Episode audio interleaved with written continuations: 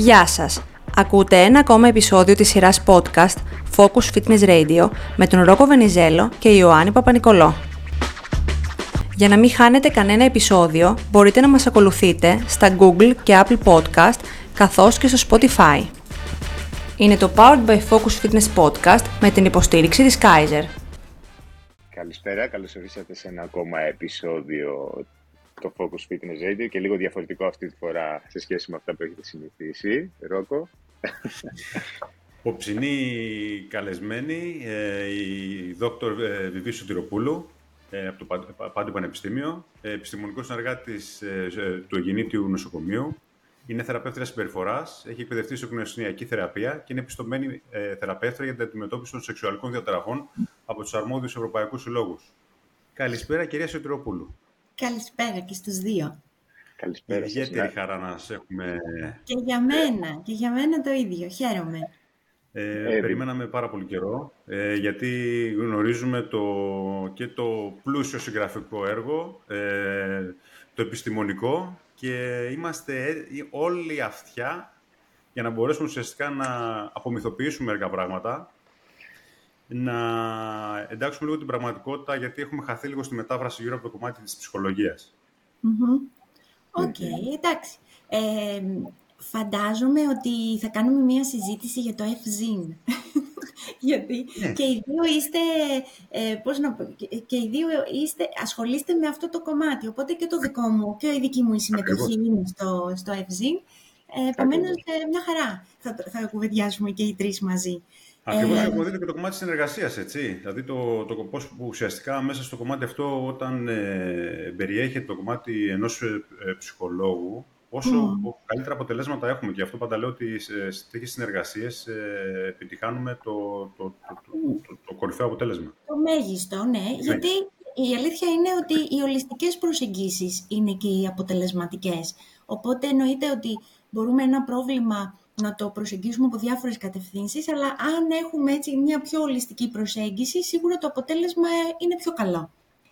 Ε, τώρα, το κομμάτι της ψυχολογίας πώς συνδέεται με, το, με την καλή ποιότητα ζωής; Συνδέεται γιατί ξέρουμε ότι υπάρχουν κάποιες συγκεκριμένες διαταραχές που προκαλούν προβλήματα στη λειτουργικότητα.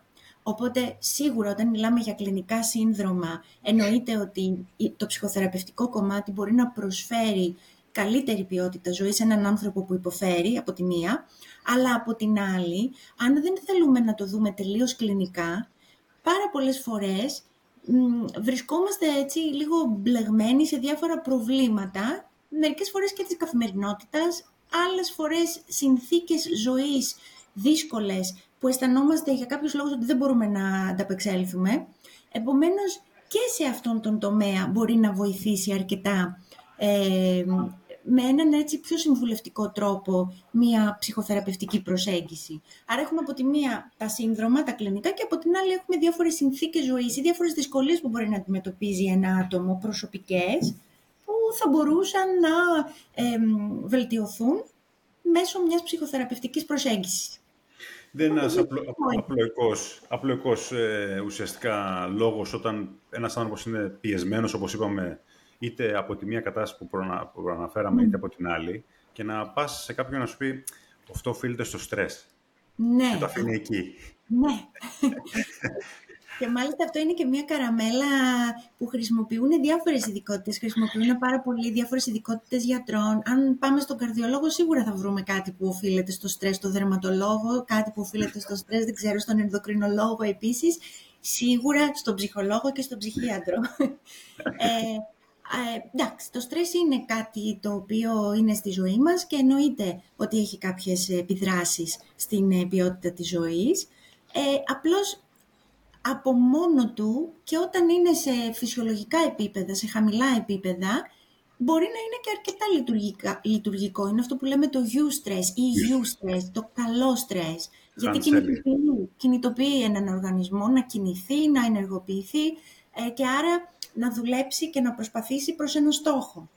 Άρα, όταν είμαστε σε φυσιολογικά επίπεδα, έχουμε το κινητοποιητικό ενεργοποιητικό στρες, που αρχίζει και γίνεται distress όταν αυτά τα επίπεδα ανεβαίνουν και και εννοείται ότι εκεί δημιουργούνται και διάφορες αισθήσεις στο σώμα ενός ανθρώπου που μπορεί να τον κάνουν να δυσφορεί, αλλά και η λειτουργικότητα υπολείπεται και ε, βλάπτεται, ας το πούμε έτσι. Και εκεί στο distress είναι ουσιαστικά μπορούμε να μιλήσουμε για το κομμάτι, αυτό που λέμε το άγχος, αυτό μια, μιας αγχώδης, ε, να το πούμε, διαταραχή. Ναι, ναι, σωστά.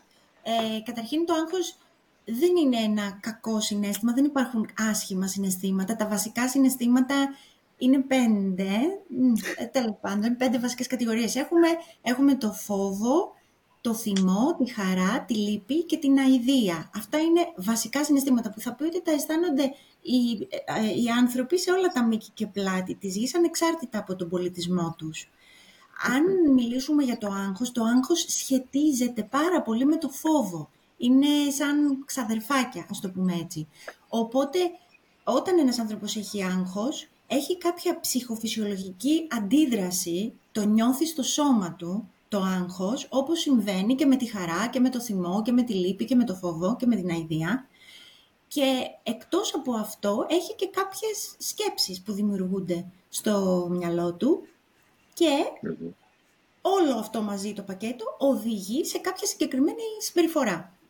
Επομένως, το άγχος από μόνο του πάλι είναι ένα καλό, είναι ένα κομμάτι της ζωής μας. Δεν μπορούμε να το ενοχοποιήσουμε για... Ε, θα το θέλουμε, γιατί είναι αυτό που λέγαμε πριν, ότι ενεργοποιεί και κινητοποιεί. Ε, το πάνω, πάνω από ένα ορισμένο όριο, ναι, δημιουργούνται προβλήματα. Ναι, οι αγχώδεις διαταραχές, για να επιστρέψω μετά από τεράστια παράκαμψη στην ερώτηση, είναι ένα, είναι μια φαινομενολογική, ας το πούμε, έτσι, εικόνα ενός ανθρώπου ο οποίος έχει προβλήματα με το άγχος του και πρέπει κάτι να κάνει γι' αυτό. Και πολλές φορές αυτό το άγχος ε, δημιουργεί και θέματα υγείας, παγιώνει καταστάσεις και, και το βλέπουμε και σαν ορισμό λίγο το χρόνιο στρες που λέμε, ε, χρόνιο στρες. Πότε μπαίνει αυτό σε κάποιο Πώς ορίζεται αυτό δηλαδή το χρόνια, χρόνια διαταραχή ή να γίνει παθολογικό; Πώς διαγνώσκεται εύκολα, είναι μια διαδικασία δηλαδή απλή ή, ή είναι σε ένα φάσμα ίσως; Ωραία. Γιατί μετά υπάρχουν και ναι, άλλα ε, από ό,τι καταλαβαίνω. Ναι, οι, οι αγχώδεις διαταραχές είναι αυτά τα κλινικά σύνδρομα που είπαμε στην αρχή. Επομένως, υπάρχει, υπάρχουν δύο βασικά ταξινομητικά συστήματα το ένα είναι της Αμερικανικής Ψυχιατρικής Εταιρείας και το άλλο είναι του Παγκόσμιου Οργανισμού Υγείας, μέσα στα οποία και τα δύο υπάρχουν συγκεκριμένες κατηγορίες αγχωδών διαταραχών. Επομένως, ένας άνθρωπος που είναι κλινικός, ψυχολόγος και φυσικά οι ψυχίατροι μπορούν να αναγνωρίσουν ε, τα χαρακτηριστικά κάποιας αγχώδους διαταραχής και μέσα από την αξιολόγηση που θα κάνουν να διαγνώσουν αν ένας άνθρωπος έχει, ξέρω και εγώ, διαταραχή πανικού, αν κάποιος άλλος έχει γενικευμένη διαταραχή άγχους, αν κάποιος άλλος έχει ε, διαταραχή κοινωνικού άγχους κτλ.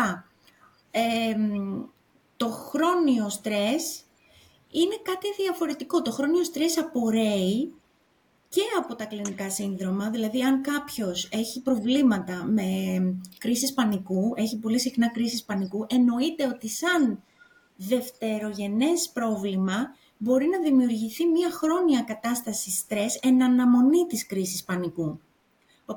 υπάρχει το ειδικό άγχος που προκύπτει από την κατάσταση που ένας άνθρωπος παθαίνει κρίσης πανικού και φυσικά και ένα χρόνιο στρες εν αναμονή των κρίσεων πανικού και φυσικά των επιπτώσεων που αυτό το αρχικό πρόβλημα έχει στη ζωή του. Γιατί όταν μιλάμε για βλάβη στη λειτουργικότητα, ένας άνθρωπος δεν μπορεί να δουλέψει το ίδιο καλά όταν παθαίνει κρίση πανικού, δεν μπορεί να έχει την ίδια ηρεμία στην προσωπική του ζωή όταν έχει κρίση πανικού και αυτό μετά μπορεί να οδηγεί σε μια κατάσταση χρόνιου στρες κατ' επέκταση, αν κατάλαβα καλά τι με ρωτήσατε. Κάνοντα ναι, μερικά ναι, ναι, βήματα πίσω για κάποιον ο οποίος μπορεί να την έχει βιώσει, αλλά να μην μπορεί να πει ότι αυτό τώρα ήταν κρίση πανικού. Ποια, μπορούμε λίγο να ε, βάλουμε λίγο τα όρια στο τι είναι η κρίση πανικού. Ναι, ναι. ναι. ναι. Η, η, ωραία. Η κρίση πανικού είναι, είπαμε για το καλό άγχος, που είναι ας πούμε ένα άγχος χαμηλής έντασης, που δημιουργεί καλή ε, λειτουργικότητα γιατί ενεργοποιεί. Πάνω από αυτό το όριο της χαμηλής έντασης υπάρχει ένα δυσλειτουργικό άγχος το οποίο παράγει σωματικές αισθήσεις το οποίο είναι δυσφορικό και το αισθάνεται ένας άνθρωπος ε, για τη ζωή του όταν το έχει. Και όταν αυτό το άγχος το δυσλειτουργικό κορυφωθεί, δηλαδή φτάσει σε ένα απόγειο, που σημαίνει ότι για μια συγκεκριμένη χρονική ε, διάρκεια ένας άνθρωπος αισθάνεται πάρα πολλές δυσφορικές σωματικές αισθήσεις άγχους και φοβάται ταυτόχρονα ότι θα του συμβεί κάτι κακό. Δηλαδή ότι θα πάθει κάτι, θα πάθει την καρδιά του, μπορεί να πάθει εγκεφαλικό, σκέφτεται εκείνη την ώρα που του συμβαίνουν όλα αυτά τα σωματικά που δεν μπορεί να εξηγήσει, ότι θα γίνει ρεζίλη ή ότι θα συμπεριφερθεί με έναν τρόπο περίεργο. Θα τον πούν ότι είναι τρελός, ότι ε, κάτι δεν πάει καλά μαζί του κτλ. Επομένως έχουμε στην κρίση πανικού ένα συγκεκριμένο χρονικό πλαίσιο μέσα στο οποίο ένας άνθρωπος βιώνει πάρα πολλές πολλές σωματικές δυσφορικές αισθήσεις που δεν μπορεί να εξηγήσει γιατί τους συμβαίνουν και τις οποίες παρερμηνεύει ως απερχόμενες καταστροφές είτε ενάντια στον σωματικό του εαυτό, εγκεφαλικό, καρδιά, πεθαίνω, είτε ενάντια στον ψυχολογικό του εαυτό, τρελαίνομαι, είτε ενάντια στον κοινωνικό του εαυτό, γίνομαι ρεζίλη. Αυτό είναι η κρίση πανικού. Κάπως έτσι. Και εκείνο το κομμάτι, εφόσον το βιώσουμε ναι. αυτό πώς ζητάμε βοήθεια, ε.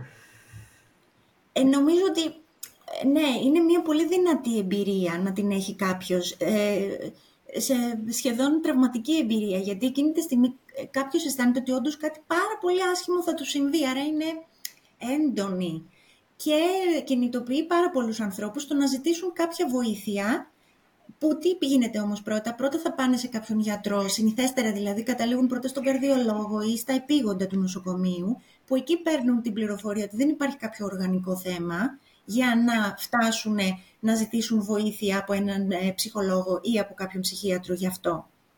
Στις περισσότερες περιπτώσεις, στις κρίσεις πανικού, κάποιος καταλήγει στα επίγοντα, σε παθολόγο, σε καρδιολόγο, για να δει τι παίζει, τι γίνεται. Εγώ μπορώ να πω, επειδή το έχω βιώσει αυτό, όντως δεν είναι ένα πολύ ωραίο συνέστημα. Ε, και καλό είναι γιατί ουσιαστικά πρέπει να καταλάβω ότι δεν είμαστε όλοι άτρωτοι. Έτσι, και μπορώ να πω ότι τις μεγαλύτερες επενδύσεις που έχω κάνει στο, στον εαυτό μου είναι να, να, να πάω σε ψυχολόγο. Ε, και είναι, θεωρώ, το, το νούμερο ένα βήμα για να πεις ότι υπερβάλλεις σε αυτό και μπορεί να έρθεις όσο πιο κοντά μπορείς στο να αναπτύξεις τη βιολογική και ψυχολογική σου ικανότητα μέσα σε αυτό το συμφερτό που το οποίο ζούμε. Έτσι. Mm, Ε, ψυχολόγος... Όλοι το ίδιο. Δεν είναι όλοι το ίδιο διαθέσιμοι και πρόθυμοι να, να πάνε σε κάποιον συνάδελφο τόσο για, εύκολα. Για ποιο λόγο θεωρούμε ακόμα ότι υπάρχει ταμπού γύρω από το κομμάτι του να πάω σε ένα ψυχολόγο; Ε, είναι πολύ πολύ μιας και ναι. καταθέτουμε τις ε, προσωπικές μας και ο Ρόκο έκανε. Να πω κι εγώ, ας πούμε, στην αρχή, των, τα προηγούμενα χρόνια, θεωρούσα κάπως δύσκολο να πω σε κάποιον που έβλεπα ότι χρειάζεται βοήθεια ε, ενώ από την άποψη του γυμναστή, έτσι, στο, να πω σε κάποιον, mm. μήπως πρέπει να πας στο ψυχολόγο. Δηλαδή το αισθανόμουν λίγο σαν ταμπού κάπως.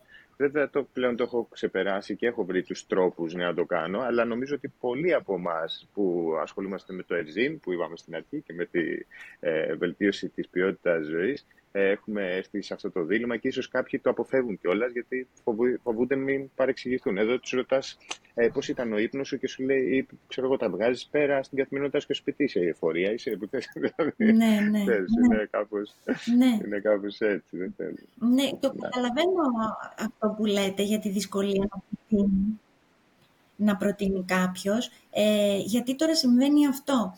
Ε, θεωρώ ότι είμαστε πολύ καλύτερα. Εγώ ξεκίνησα να εργάζομαι πριν από 26 χρόνια. Ε, ναι. Οπότε είναι αρκετά τα χρόνια. Τότε λοιπόν που είχα ξεκινήσει, σε σύγκριση με τώρα, είναι πολύ διαφορετικά τα πράγματα και ειδικά για τους νέους ανθρώπους. Δηλαδή νέοι άνθρωποι και αγόρια και κορίτσια έχουν μέσα στην οτροπία τους να αναζητήσουν βοήθεια από κάποιον πιο ειδικό. Άρα πολύ πιο εύκολα ένας νεαρός άνθρωπος ε, θα μπει στη διαδικασία να ψάξει και να αναζητήσει βοήθεια και οι γονείς των παιδιών είναι πολύ πιο ανοιχτοί πια να πούν «Εγώ δεν ξέρω ένα τέτοιο θέμα, πώς να το χειριστώ, καλύτερα παιδί μου πηγαίνει να ρωτήσεις κάποιον που ξέρει». Οπότε είναι πολύ πιο ελπιδοφόρα τα πράγματα σε σχέση με το παρελθόν παρόλα αυτά και χωρίς να είμαι και πολύ ενήμερη τώρα βιβλιογραφικά για το τι ακριβώς συμβαίνει. Κλινικά, από την εμπειρία μου, διαπιστώνω ότι υπάρχουν κάποιες ομάδες ανθρώπων που δυσκολεύονται στο να αναζητήσουν βοήθεια. Αυτοί είναι περισσότερο άντρες ε, και μάλιστα μεγαλύτερων ηλικιών, δηλαδή 40 και άνω, ας το πούμε έτσι. Οι γυναίκες γενικά είμαστε λίγο πιο εύκολες στο να μιλάμε για θέματα που μας απασχολούν. Πάντα ήταν αυτό λιγάκι πιο εύκολο. Ε, ίσως οι άντρες έχουν μεγαλώσει κάπως διαφορετικά. Δεν θέλω τώρα να δώσουμε και κάποια εξήγηση που μπορεί να είναι τελείως ε, εμπειρική. Ναι. Ε, αλλά ναι, όντως υπάρχουν κάποιες ηλικίες και το φίλο παίζει ρόλο που δυσκολεύονται οι άνθρωποι. Δηλαδή πρέπει να φτάσει λίγο το πράγμα ε, ναι, να φτάσει λίγο στο αμήν κατάσταση για να αποφασίσει κάποιος να πάει. Στις νεότερες ηλικίες πιο καλά, πιο έτσι πρόθυμοι. Άρα πιστεύω ότι υπάρχει κάποιο ταμπού στους μεγαλύτερους από εμάς. Ε, ε, πολλές φορές έχω ασθενείς που ε, λόγω της εκπαίδευσης και ε, το κομμάτι το οποίο έχουμε συζητήσει και στο παρελθόν ότι μπορείς να κατευθύνεις και να πεις κοιτάξτε να δεις αυτό είναι εκτός της, ε, των δυνατοτήτων μου σαν ε, κλινικός πρέπει ουσιαστικά να κάνουμε συνεργασία και εξηγήσει το λόγο και πολλές φορές σου λένε τι να κάνω τώρα, πάω να κάτσω σε ένα καναπέ και να, να μιλάω. Ναι. Να μιλήσουμε λίγο ότι ουσιαστικά και ότι έχει πάρα πολλή δουλειά. Ναι, και τι περιλαμβάνει τώρα όλο Ακριβώς. αυτό. Λίγο να δούμε, γιατί δεν είναι τόσο απλό. Ναι, και, και δεν είναι απλό και δεν είναι και... Οι περισσότεροι έχουν αυτό το που είπατε στο μυαλό τους, ότι ο καναπές και τι θα λέω. Ενώ στην πραγματικότητα... μου πεις.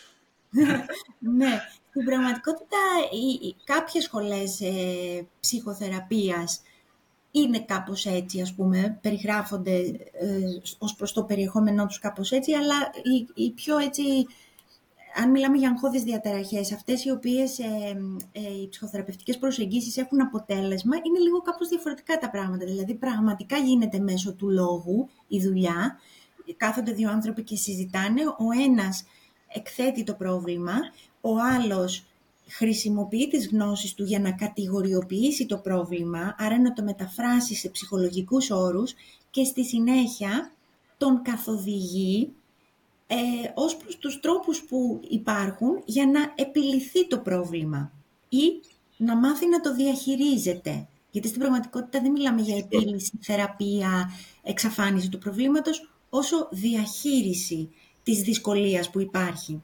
Επομένως δεν είναι κάθομαι και μιλάω και λέω ας πούμε πώς πέρασα τη μέρα μου που μπορώ να τα πω με το φίλο μου γιατί έχω ακούσει και αυτά ας πούμε δεν έχεις φίλους γιατί να πας σε ψυχολόγο. Ε, το άλλο επίσης που έχω ακούσει είναι δεν έχει μαμά γιατί γιατί να πάει να τα πει σε ψυχολόγο, ας το λύσει το πρόβλημα του.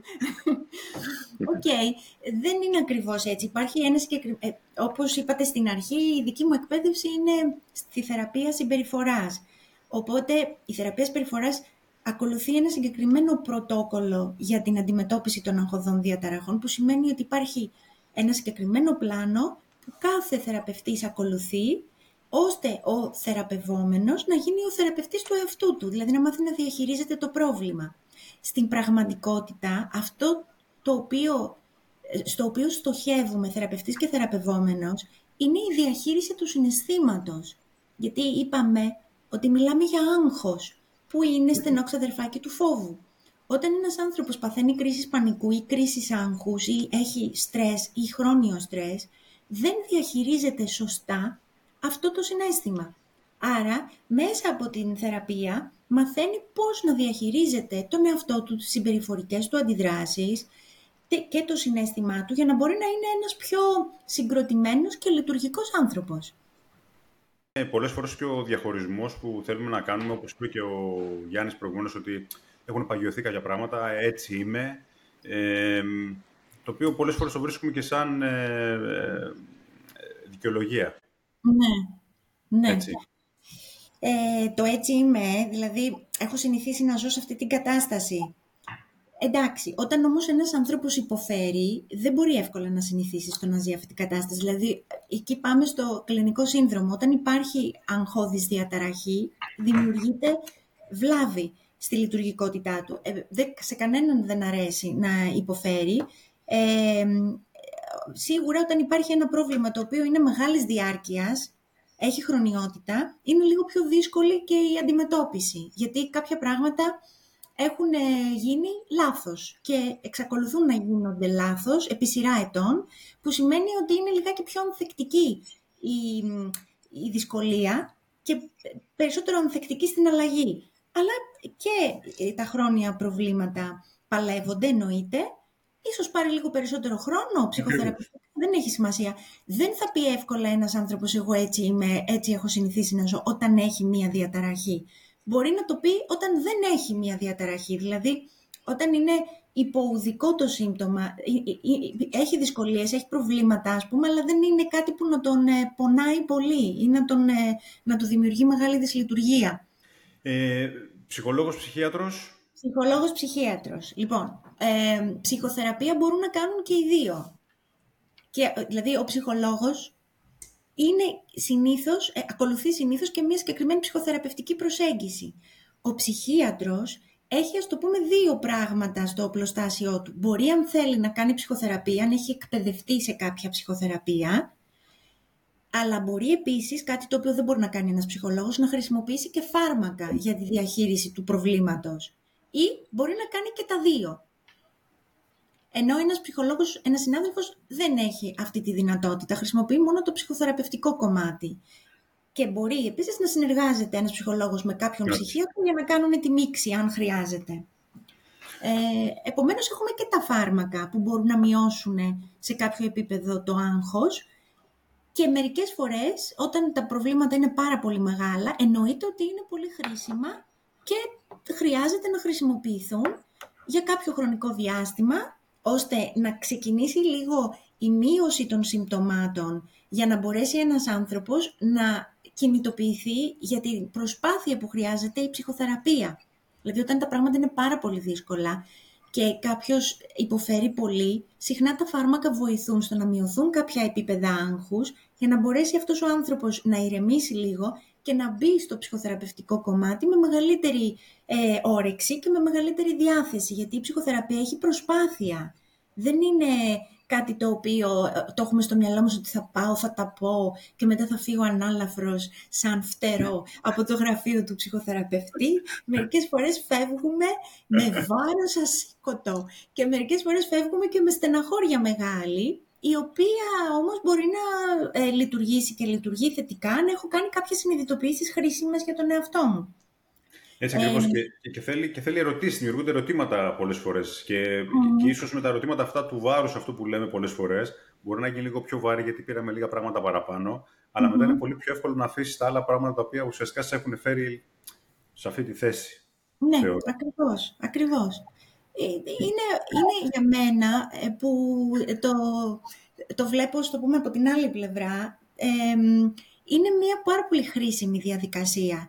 Ε, γιατί μερικές φορές άγχος δημιουργείται και από έναν τρίτο πόλο που δεν είπα προηγουμένως, δηλαδή είπαμε τα κλινικά σύνδρομα, είπαμε κάποιες δυσκολίες, συνθήκες ζωής που μπορεί να είναι έκτα. Υπάρχει και ένας τρίτος πόλος που έχει να κάνει με την προσωπικότητα του ανθρώπου.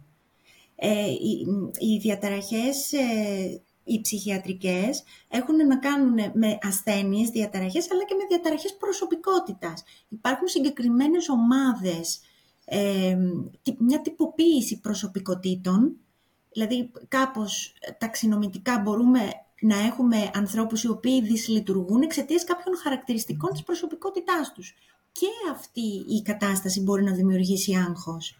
Απλώς είναι μια κατάσταση που πάρα πολύ πιο δύσκολα απαντά στην ψυχοθεραπεία, γιατί μιλάμε για χαρακτηριστικά ανθρώπου. Δηλαδή, αν ένας άνθρωπος είναι, για παράδειγμα, εξαρτητικός, αισθάνεται ότι μόνος του δεν μπορεί να αντέξει, χρειάζεται πάντα κάποιον δίπλα του, ε, ε, απαντά με πάρα πολύ μεγάλο άγχος σε νήξεις αποχωρισμού ή σε νήξεις ε, απώλειας ενός ανθρώπου που θεωρεί ότι είναι και πρέπει να είναι κοντά του, αυτός ο άνθρωπος επειδή έχει αυτά τα χαρακτηριστικά μέσα του, θα δυσκολευτεί πάρα πολύ και να τα κατανοήσει και να τα δει και μετά να κάνει κάποιες αλλαγές πάνω σε αυτά. Έχοντας όμως αυτά τα χαρακτηριστικά μπορεί να λειτουργεί σε ψηλά επίπεδα άγχους τόσο στον επαγγελματικό του χώρο όσο και στον ε, προσωπικό του χώρο. Επομένως, έχουμε και αυτό. Εκεί δεν είναι το κομμάτι που μπορούμε να πούμε ότι ένας ε, θεωρώ πολύ έξυπνο άνθρωπο του φιλόσοφο και στοικό, μπορούμε να πούμε τον Νίτσε, ο οποίος έλεγε ότι αν βρεις το γιατί σου, μπορεί να αντέξεις το πώς. Ναι. Έτσι. Ναι. Θεωρούμε ότι εκεί ε, μπορεί να μπει, για παράδειγμα, ε, ο ψυχολόγος να βοηθήσει κάποιον να, κάνει, να βρει το γιατί. Ναι, μπορεί. Μπορεί. Γιατί, ε, βέβαια, τώρα δεν, μιλάμε, δεν, μιλάμε με το, δεν μιλάτε με το σωστό άνθρωπο. Γιατί γενικά οι θεραπευτές συμπεριφοράς απέχουν λιγάκι από το να δημιουργούν ερμηνευτικά μοντέλα. Δηλαδή να ερμηνεύουν γιατί ένας άνθρωπος απέκτησε μία αγοραφοβία ή γιατί ένας άνθρωπος έχει εξαρτητική διαταραχή προσωπικότητας. Γιατί απέχουμε από αυτό οι συγκεκριμένοι θεραπευτές, επειδή αισθανόμαστε ανασφάλεια, μην τυχόν και πούμε κάτι το οποίο δεν είναι ακριβώς εξηγήσιμο. Μπορούμε να φτιάξουμε μια υπόθεση στο μυαλό μας, αλλά είναι διαφορετικά να, να χρησιμοποιούμε αυτή την υπόθεση σαν να είναι μια υπόθεση και διαφορετικά σαν να είναι μια αιτία η οποία όντως έχει αποδειχθεί και είναι έτσι τα πράγματα. Είναι καθαρά επειδή... υποθετικό, ναι, σίγουρα. Ναι, επειδή συνήθως τα πράγματα είναι πολύ παραγωγικά, μία υπόθεση μπορούμε να την κάνουμε. Από εκεί και πέρα όμως αυτό το γιατί συμβαίνει κάτι, εγώ προτιμώ να το εξηγώ στη βάση της ύπαρξης κάποιου συνδρόμου ή κάποιας διαταραχής προσωπικότητας ένας εξαρτητικός άνθρωπος έχει συγκεκριμένες συμπεριφορές. Έτσι εξηγείται γιατί έχει αυτή τη συμπεριφορά. Επειδή έχει το σύνδρομο, επειδή έχει τη διαταραχή προσωπικότητας. Όπως επίσης και ένας άνθρωπος που έχει διαταραχή κοινωνικού άγχους, δυσκολεύεται να κάνει μία παρουσίαση σε κοινό. Εξηγείται γιατί δυσκολεύεται, επειδή έχει τη διαταραχή κοινωνικού άγχους. Πιο άλλες ψυχοθεραπευτικές προσεγγίσεις πηγαίνουν και λίγο στο βάθος της ηλικίας, δηλαδή όταν είμαστε παιδιά, βρέφη, δεν ξέρω και εγώ τι, μεγαλώνουμε στο ατομικό ιστορικό ενός ανθρώπου και μπορούν να βρουν ή να δημιουργήσουν κάποιες υποθέσεις στο γιατί ένας άνθρωπος απέκτησε τη διαταραχή που να έχουν τη βάση τους σε αυτή την πρώιμη, ας το πούμε, παιδική ηλικία. Αλλά αυτό δεν είναι κάτι που μπορώ εγώ να κάνω. Και σίγουρα θα παίρνει και χρόνο, έτσι. Δηλαδή δεν είναι ότι κάτι έρχεται ο άλλος ε, ουσιαστικά στο πρώτο ρεβού και λες τέλεια, ορίστε, ναι. το βρήκαμε». Όχι, όχι. και, και, και επίσης και σαν άνθρωπος αλλά και σαν επαγγελματίας ε, ε, θεωρώ ότι είναι λιγάκι παρακινδυνευμένο να δίνουμε τόσο εύκολα ή ακόμη και μετά από πολλές συνεδρίες μία ακλόνητη εξήγηση Έτσι. ως προς το γιατί. Ε, επομένως κρατιόμαστε σε αυτό που βλέπουμε στο εδώ και τώρα που μπορεί να είναι ένα, μία διαταραχή άγχους και μετά ναι πραγματικά δημιουργείται ο δρόμος για το πώς να μην την έχω. Να το διαχειριστώ, ουσιαστικά να διαχειριστώ την κατάσταση αυτή. Με τη βοήθεια του θεραπευτή μου.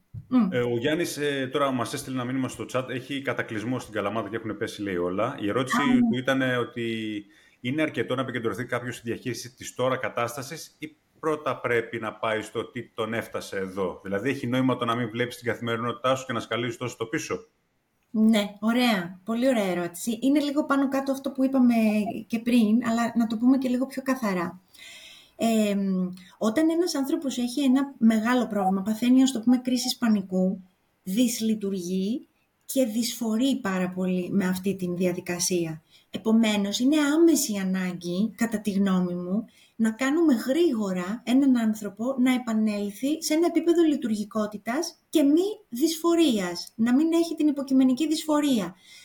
Άρα, είναι απαραίτητο να ασχοληθούμε με το εδώ και τώρα για να μπορέσει αυτός ο άνθρωπος να συνεχίσει τη δουλειά του, να είναι πιο λειτουργικός στις σχέσεις του, στην οικογένειά του, στα, κοινωνικά του. Από εκεί και πέρα, όταν αυτό έρθει σε μία ρύθμιση και μπούμε σε μία σειρά, ή αν θέλετε ακόμη και μπούμε σε μία πολύ καλή σειρά, οπότε έχει μάθει πώς να διαχειρίζεται αυτό το συναισθηματικό κομμάτι που είπαμε πριν, μπορεί, αν θέλει, να συνεχίσει ίσως με μία άλλη ψυχοθεραπευτική προσέγγιση για να δει και άλλα πράγματα που μπορεί να τον απασχολούν. Και συχνά το κάνουμε, το βλέπουμε, το συναντάμε αυτό οι άνθρωποι. Δηλαδή, έχοντας λύσει το πρόβλημα που μου καρφώνει το πόδι, είναι σαν να έχω ένα καρφί στο παπούτσι μου. Πρώτα θα βγάλω το καρφί, ναι, θα βγάλω την πρόκα από το παπούτσι και μετά θα δω αν το παπούτσι είναι αυτό που θέλω, αν μου αρέσει, αν είναι βρύχωρο, αν θα το ήθελα λίγο αλλιώς, ποιο είναι το στυλ του παπουτσιού που φοράω εγώ. Και εντάξει, το λέω πολύ απλοϊκά και δεν θέλω με τίποτα να μειώσω την ε, σημαντικότητα των άλλων ψυχοθεραπευτικών προσεγγίσεων που ασχολούνται με το πρώιμο κομμάτι. Θεωρώ ναι ότι είναι χρήσιμο, αλλά δεν είναι πάντα απαραίτητο να συμβεί. Ενώ όταν υπάρχει μία κλινική οντότητα, είναι απαραίτητο και χρήσιμο ένας άνθρωπος να αντιμετωπίσει ακριβώς αυτό για να μπορέσει να είναι ένας λειτουργικός άνθρωπος. Και μετά θα δει τι θέλει να κάνει. Και έπειτα ουσιαστικά, μπορεί να βρεις τη ρίζα εφόσον προχωρήσεις αυτή τη διαδικασία. Αλλά ο σκοπός είναι αυτό που είπες. Βγάλει το καρφί από το. Όσο ναι. πιο απλοϊκά μπορούμε να το πούμε βέβαια. Βγάλει το καρφί ναι. ουσιαστικά από το, το παπούτσι. Από το παπούτσι. Για να μην με πληγώνει όταν περπατάω. Γιατί μετά δεν ε. θα μπορώ να περπατάω σε αυτή τη ζωή. Σωστά. Βλέπουμε μία αύξηση των ε, διαταραχέ ε, τελευταία δεκαετία. Λοιπόν, τα, τα ποσοστά είναι σταθερά διαχρονικά. Αυτό που έχει αλλάξει είναι ότι είναι πιο έτοιμοι οι άνθρωποι και πιο διαθέσιμοι και πρόθυμοι να ζητήσουν βοήθεια γι' αυτό. Οπότε, ναι, πραγματικά υπάρχει μία αύξηση στην εισρωή των περιστατικών για, ε, που ζητούν βοήθεια, που θέλουν βοήθεια. Αλλά δεν αλλάζει ο επιπολασμός, το, το πόσο συχνά απαντώνται αυτές ε, οι διαταραχές. Σε ευχαριστώ γιατί άλλος ένας μύθος είναι αυτός που προχωράμε και λέμε συνέχεια ότι αυξάνονται, αυξάνονται, αυξάνονται και λέμε όχι, απλά ο κόσμος ε, είναι πολύ πιο εύκολο να, να πάει να ζητήσει βοήθεια από ό,τι ήταν στο παρελθόν. Ναι, είναι πολύ πιο εύκολο. Και αυτό είναι και το καλό της υπόθεσης και νομίζω ότι γενικά όταν έχουμε ενημερωμένους ανθρώπους, οι οποίοι έχουν εκπαιδευτεί λίγο και στο, στο κομμάτι το συναισθηματικό, η δική μας κουλτούρα είναι πολύ ορθολογική. Η δυτική κουλτούρα, ας το πούμε έτσι, είναι πολύ ορθολογική. Το συναισθηματικό κομμάτι δυστυχώς και στο μεγάλωμά μας και αργότερα ας πούμε, στις σχέσεις μας δεν, το πολύ, δεν πολύ ασχολούμαστε με αυτό και παραμένει λίγο ατροφικό και μερικές φορές προβληματικό.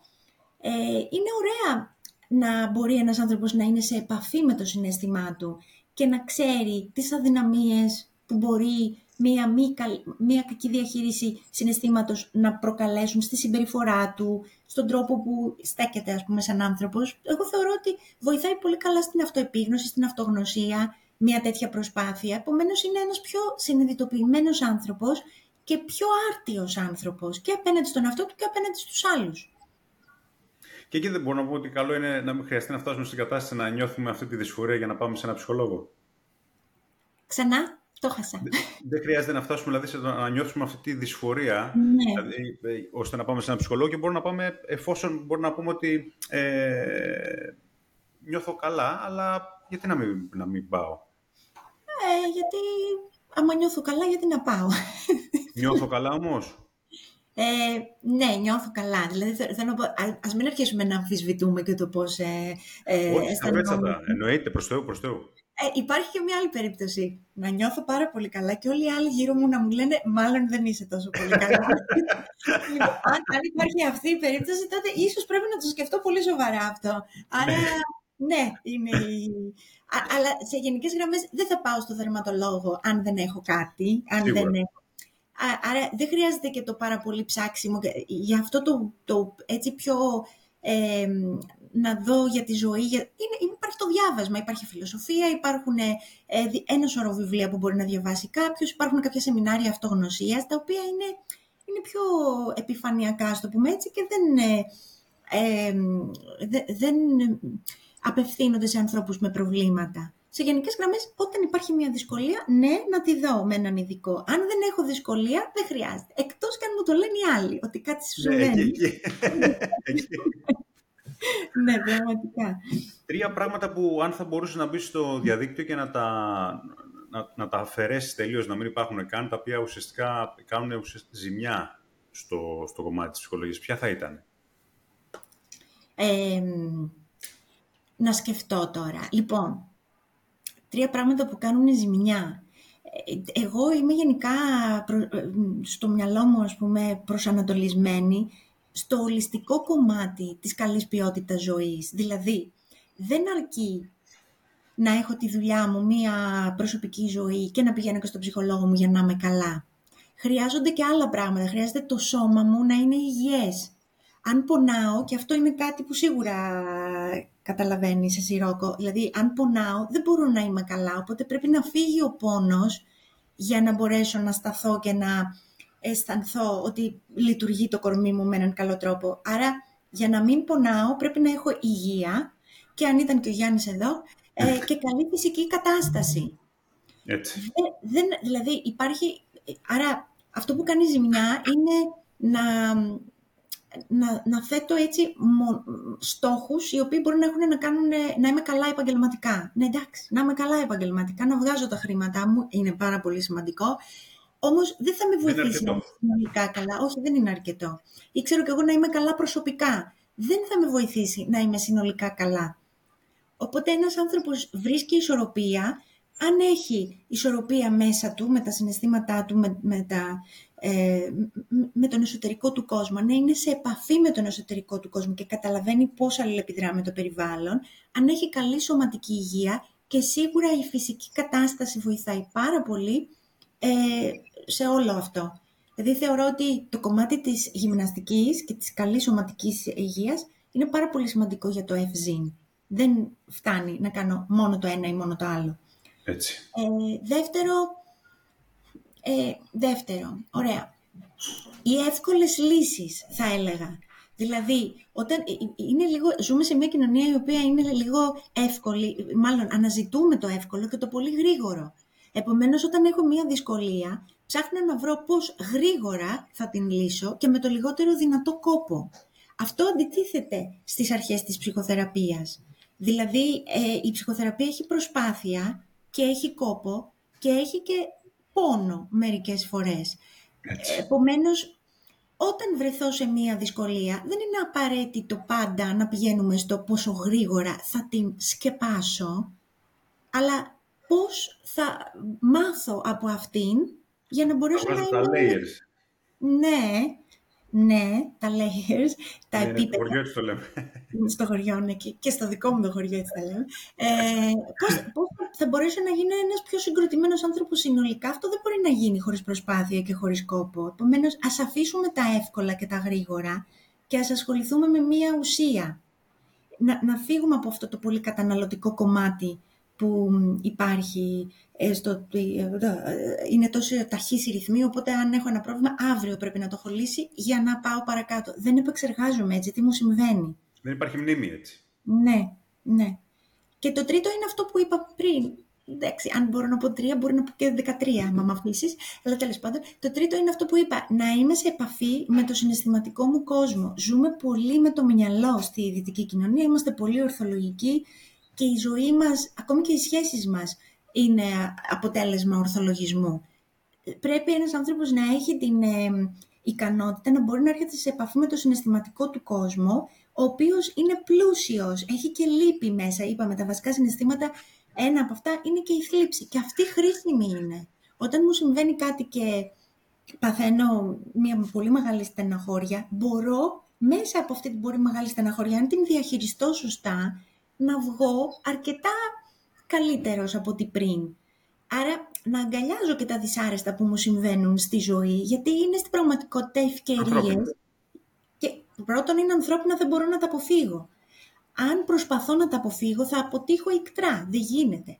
Επομένως, όταν έρχονται, ναι, δημιουργούν προβλήματα, να δημιουργούν στεναχωρίες κτλ. Αν ξέρω πώς να τα διαχειριστώ ή αν μπαίνω μέσα σε αυτή την επώδυνη διαδικασία, στο τέλος της πάντα υπάρχει και κάτι καλό. Δεν είναι μόνο τι ταλαιπωρία ήταν αυτή που πέρασα και δεν θέλω με τίποτα να το ξαναπάθω.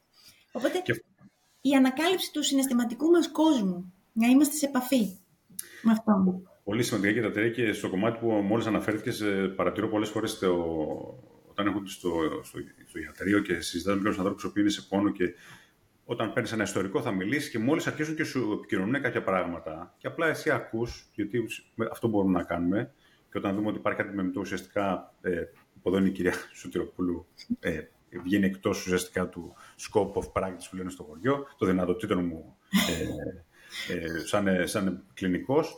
Ε, βλέπεις ότι αλλάζει όλη τους, ε, το πώς στέκονται, δηλαδή χαλαρώνουν λίγο οι ώμοι, καθώς πιο πίσω, φεύγουν τα χέρια τους, χαλαρώνουν ελαττώνεται ο πόνος τους και προσπαθούν να τους εξηγήσουν ότι κοίταξε να δεις, είναι συγκοινωνούντα δοχεία. Δηλαδή, ναι, μεν μπορεί ναι. να είναι όντως κάτι μειοσκελετικό, αλλά αυτό επιβαρύνεται από αυτό και αυτό από το άλλο και.